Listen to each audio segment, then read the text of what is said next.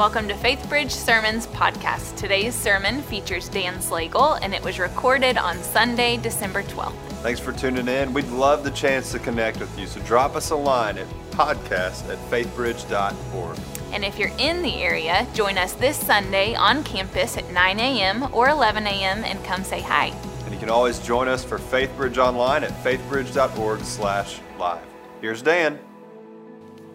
Well, good morning. Welcome to Faith Bridge. Whether you're here in the live service, in our communion service, or coming to us online, it's great to have you with us today as we continue in our sermon series, How to Be Human. Another look at the Ten Commandments. Today we're going to be looking at the third commandment, which is found in Exodus 20. But before we jump into that, let's take a moment and pray together. Father, thank you for today and the opportunity and privilege that is ours to gather in your house, to lift up the name of your Son Jesus, to worship him and glorify him. We pray now as we turn our attention to the written word, your Holy Spirit would come, just as you promised, to be our teacher and to guide us into all truth. In Jesus' name we pray. Amen. Well, on October 20th of this year, Mr. Jonathan Toebbe, a nuclear engineer for the U.S. Navy, and his wife were indicted on charges of espionage and an attempt to sell top military secrets to a foreign agent for some $5 million. Of course, they were arrested right away because the so called foreign agent was actually an undercover FBI agent. And they remain in jail today, awaiting trial sometime in May. One of the many sad aspects to this story, and, and there are many, is the fact that uh, Mr. Toebbe comes from a long line of individuals who have served our country faithfully in the military. His father is a retired lieutenant colonel in the Air Force Reserves. His grandfather, a veteran of World War II. His great grandfather fought in World War I. An incredibly rich heritage that is now gone. I mean, can you imagine the degree of shame that his father must feel when he thinks about the poor frightfully poor decision that his son and daughter in law have made that will impact the rest of their lives? I mean, for generations, the, the, the Toebbe name was a name of honor and duty to the country. But in just a matter of minutes, all of that was shattered. And now the name Toebbe is inextricably bound with betrayal and with shame. I have to think, as the two of them sit in jail today, they look back on that decision with more than just a little remorse, a tremendous amount of regret that they tried to attach a price tag to their family name. I mean, can you really attach a price to a name and a reputation? Well, God doesn't think so, at, at least where his name is concerned. In Exodus chapter 20, verse 7, the third commandment says, You shall not take the name of the Lord your God in vain, for the Lord will not hold him guiltless who takes his name in vain. Now, understandably, most of us, uh, when we hear this commandment, think of swearing. Probably the first thing that comes to mind. Uh, an illegitimate, dishonorable, vulgar use of God's name. And it certainly includes that. Our God is high and lifted up, and holy and righteous and worthy of all honor and praise that we could ever give him. Only a fool would speak of his name in a vulgar, dishonorable way. But I have to think that there is a little more to that commandment than merely addressing speech. Especially when you consider the context that the commandment is given with the other, some of the other commandments that address things like murder and adultery and theft and idolatry. I imagine God had a little bit more in mind, probably a lot more in mind, than simply the way we talk and the way we speak of Him. And I think the key to understanding the fullness of this commandment is found in the word vain. You know, when something is done in vain, it's a waste, it's useless. Might as well not even have been attempted. It's unproductive, unworthy.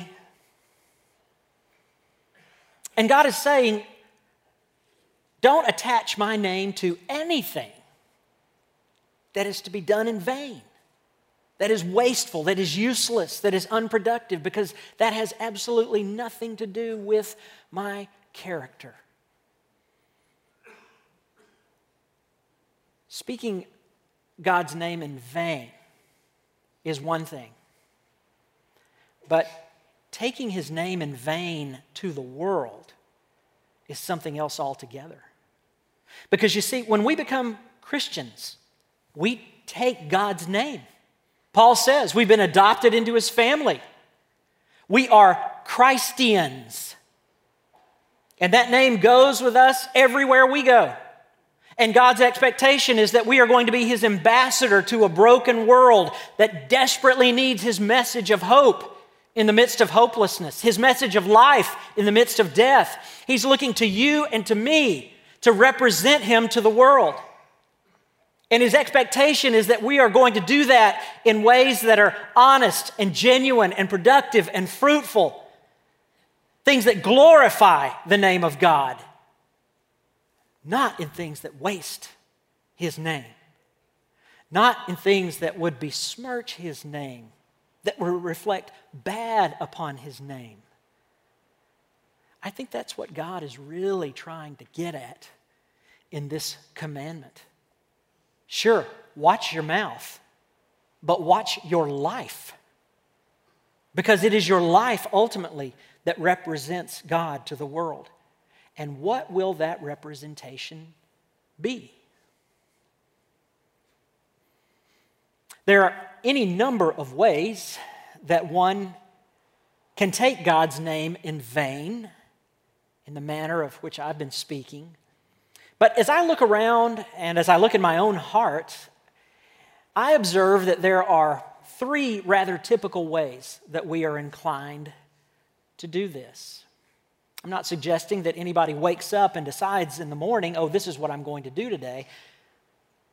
But again, as I look around and look in my own heart, I see these patterns repeated. And the first way we can take God's name in vain is simply to be apathetic. Apathetic to the things of God.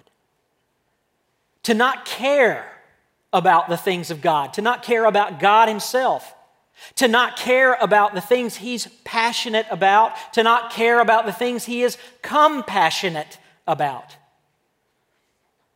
to be utterly indifferent to the things of God. And you know, that's not a really difficult place to find ourselves in. Life's busy, we get preoccupied. It's easy to get wrapped up in other things rather than God's things.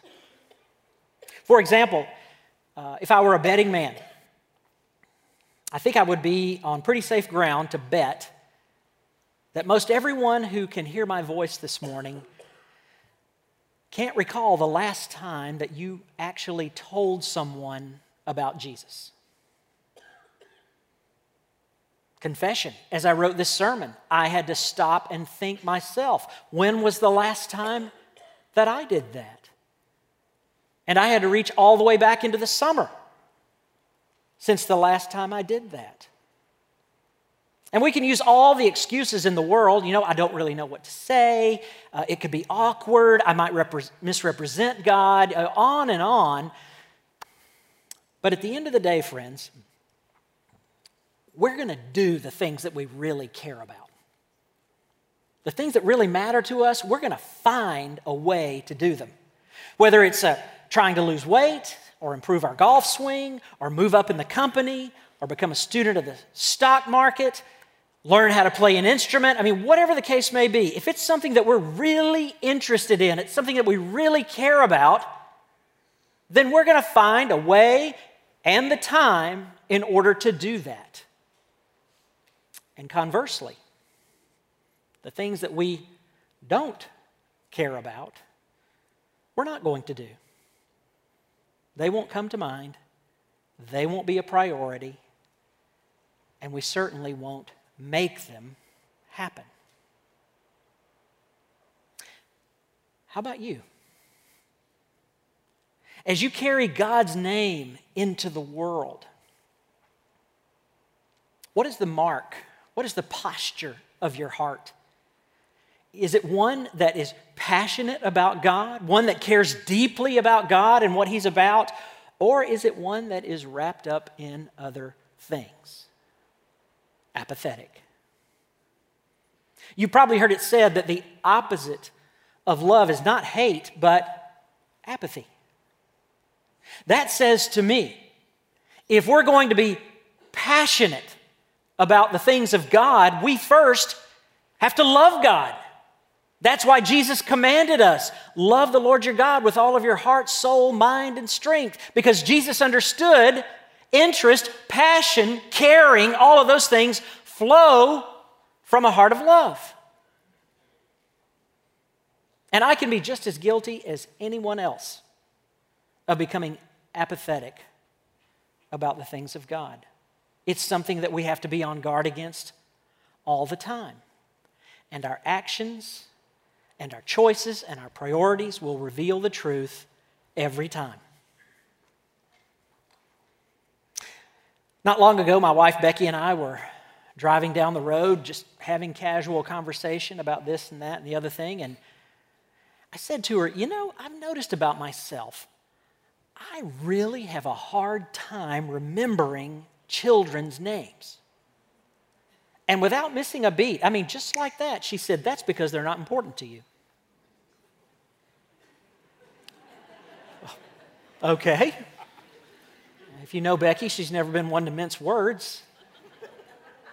But I, I, I, couldn't deny it. I couldn't deny it. It wasn't important to me, so I didn't bother with it. Are the things of God important to you? How do they measure up to other things in your life? Remember, we're taking God to the world. And if what the world sees is apathy, eh, get to it if I can, why bother? What sort of picture are they going to take away about the God who supposedly came to save them and wants to save them? Do the two measure up? Another way I think we can take God's name in vain is to be selfish.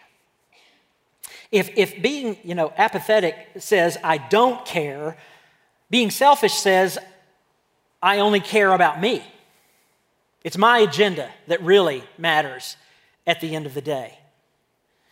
Uh, as John Maxwell, the leadership guru, says, uh, every person carries around with them two books that tell the world about the state of their heart their checkbook and their date book.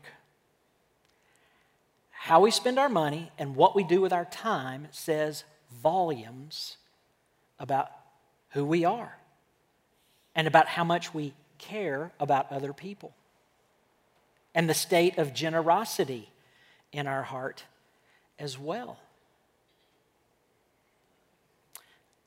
Not long ago, I had an opportunity to have lunch with a gentleman who uh, could only ever be described as generous. I mean, everything about this man is generous, not just with his resources, but I mean, uh, with his smile, with his laugh, with his hugs. Just the, the man just radiates generosity in every aspect of his life. And I was curious to know how. Now, mind you, Becky and I, throughout our married life and, and before, we, we have always been tithers and, and even tried to do over and above that. But through my conversation with this man, I came to see that even though I was doing the right thing, my heart was upside down when it came to generosity. My perspective was, to be truthful, yeah, I, have earned this money and it's mine, and I'm going to do God a big favor by giving Him 10% and a little more. But talking to this man, I saw a completely different approach to money and material possessions. He truly understands it to be all God's. And his job is to be strategic in making sure it gets to where God wants it to be. And I sat there fascinated as he outlined for me. So, my wife and I, you know, we figured this out that we want to use this part of our income to help a missionary get started in their ministry. And we're going to be earning this amount of income in order to help FaithBridge accomplish some of its goals. And this amount of money is going to go to a ministry that we really believe in, which translates the Bible into other languages. And there was so much joy and so much happiness surrounding the description of what he was telling me that one could hardly deny the love that was flowing from that and the trust. The trust. You know, if, if apathy is born out of a lack of love. Selfishness is born out of a lack of trust.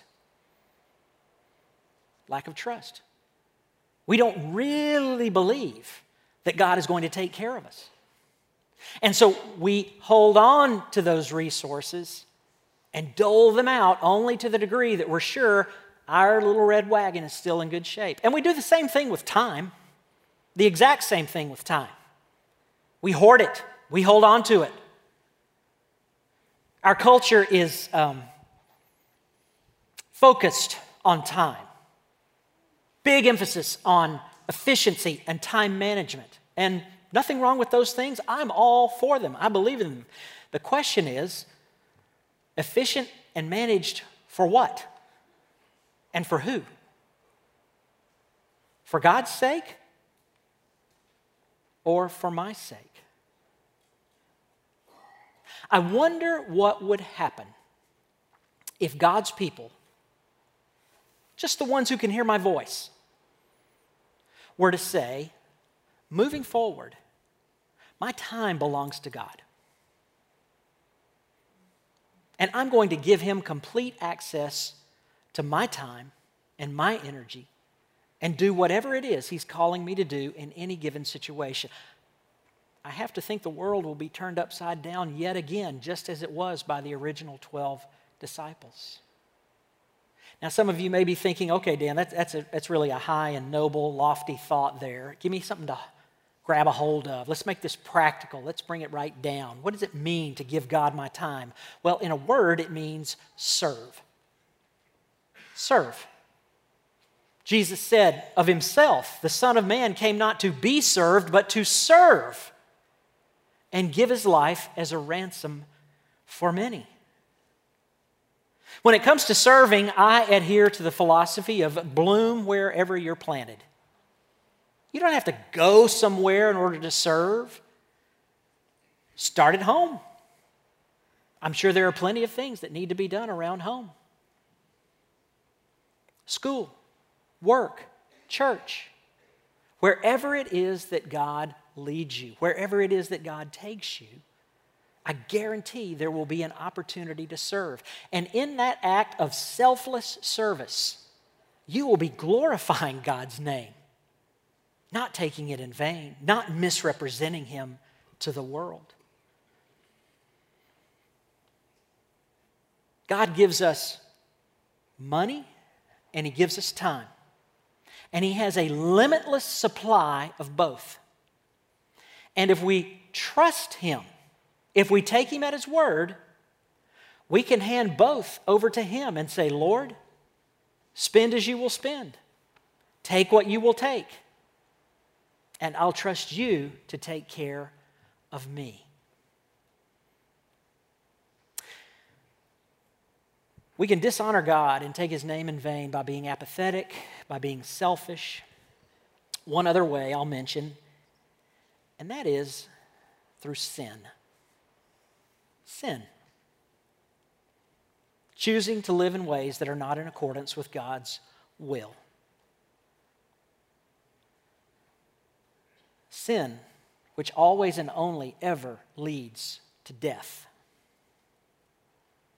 You see, God can't use a broken, dead vessel. God is about life. God is about imparting life. And if we're choosing to live in such a way that our heart is rendered dead, God can't use us. Now, hear me well. I understand that all of us, most every day, sin. All of us are in need of forgiveness by the end of each day. What I'm talking about, though, is orientation. What's the overall orientation of your heart? Is it toward the things of God? Are you drawn toward the things of God? Are you seeking to know Him better? Are you growing as a disciple? Are you being conformed to the image of His Son? Are you deepening in your understanding of the things of God? Or is your orientation more toward sin? Moving toward things that you know are not in keeping with His will. Moving toward things that you know will only be destructive moving toward things that the Holy Spirit has clearly revealed to you. This is not what I want you to do. The world is watching and drawing conclusions and making judgments about our God based on our lives. I've known some Christians, self confessed Christians, who are actually rather boastful about their sin. I had a man in my office once, and in the course of our counseling session, he made it clear to me nobody messes with me. I don't take guff off of anybody. And if you ever cross me, forget it. You're out of my life. And I'm thinking to myself, don't remember that scripture passage exactly. Don't remember Jesus ever talking that way. And when I made an attempt to point those things out, he got angry at me. But he was actually rather proud of his arrogance, his bluster, his anger. There are others of us who aren't boastful or proud about our sin, but nevertheless, it's, it's out there for public view. Folks are watching and folks can see, eh, you know, what do we do with the latest little tidbit of juicy gossip? Can we hardly wait to, to get it out there? What do we do with our expense reports? Little fudging here and there? How do we treat our family? Are we disrespectful to our spouse in public? Are we verbally abusive to our children? Others of us may not be boastful, we may not even be public. We may have convinced ourselves we're keeping our sin secret.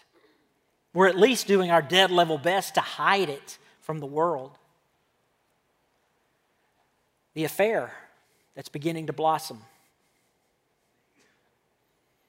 an addiction that we're not quite ready to call an addiction yet. Yeah, we, we do it a whole lot more than we probably should, but I'm not going to go so far as to call it an addiction. Never mind that it's controlling me and I'm not controlling it. Dipping our hand in the till at work. Just once in a while. It's a big company, they, they're not going to miss it. We rationalize and we justify and we say to ourselves things like, it's not, not going to hurt anybody. This is just my deal. But here's the thing about sin, friends it's never private, it's never secret. All things are open to the eyes of our God. And ultimately, all sin, proud, public, secret, destroys. It destroys us from the inside out. It destroys our relationship with God. It destroys our relationship with others. And it's not that God doesn't want to use us, it's that He can't because we have chosen to orient ourselves toward things that are not of God. and that are more of what we want to do. I never cease to be amazed that God has called the likes of you and me to represent Him to the whole world. There is no plan B.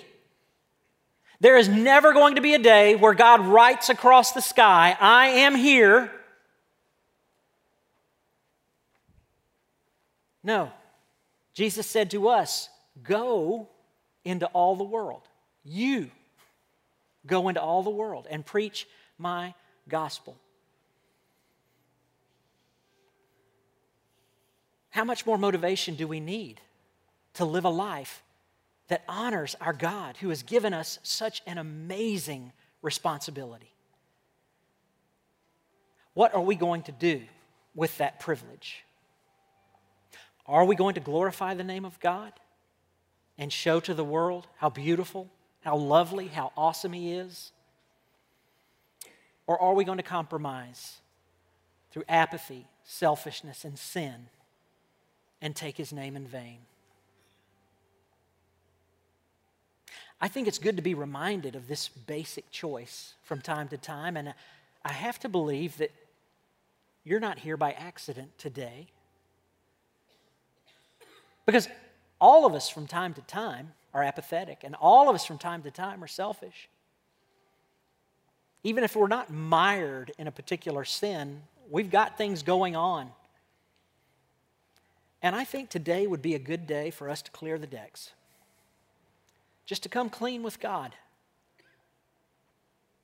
Scripture says in 1 John 1 9, if we will confess our sins, if we will confess our sins, He is faithful and just and will forgive us and cleanse us from all unrighteousness. But we've got to come to that place of confession, which simply means to agree. God, I agree with you. I'm not living as I should. I'm not becoming the man or the woman that you've created and called me to be. So let's spend the closing moments of our worship service uh, doing just that. Will you join me in prayer?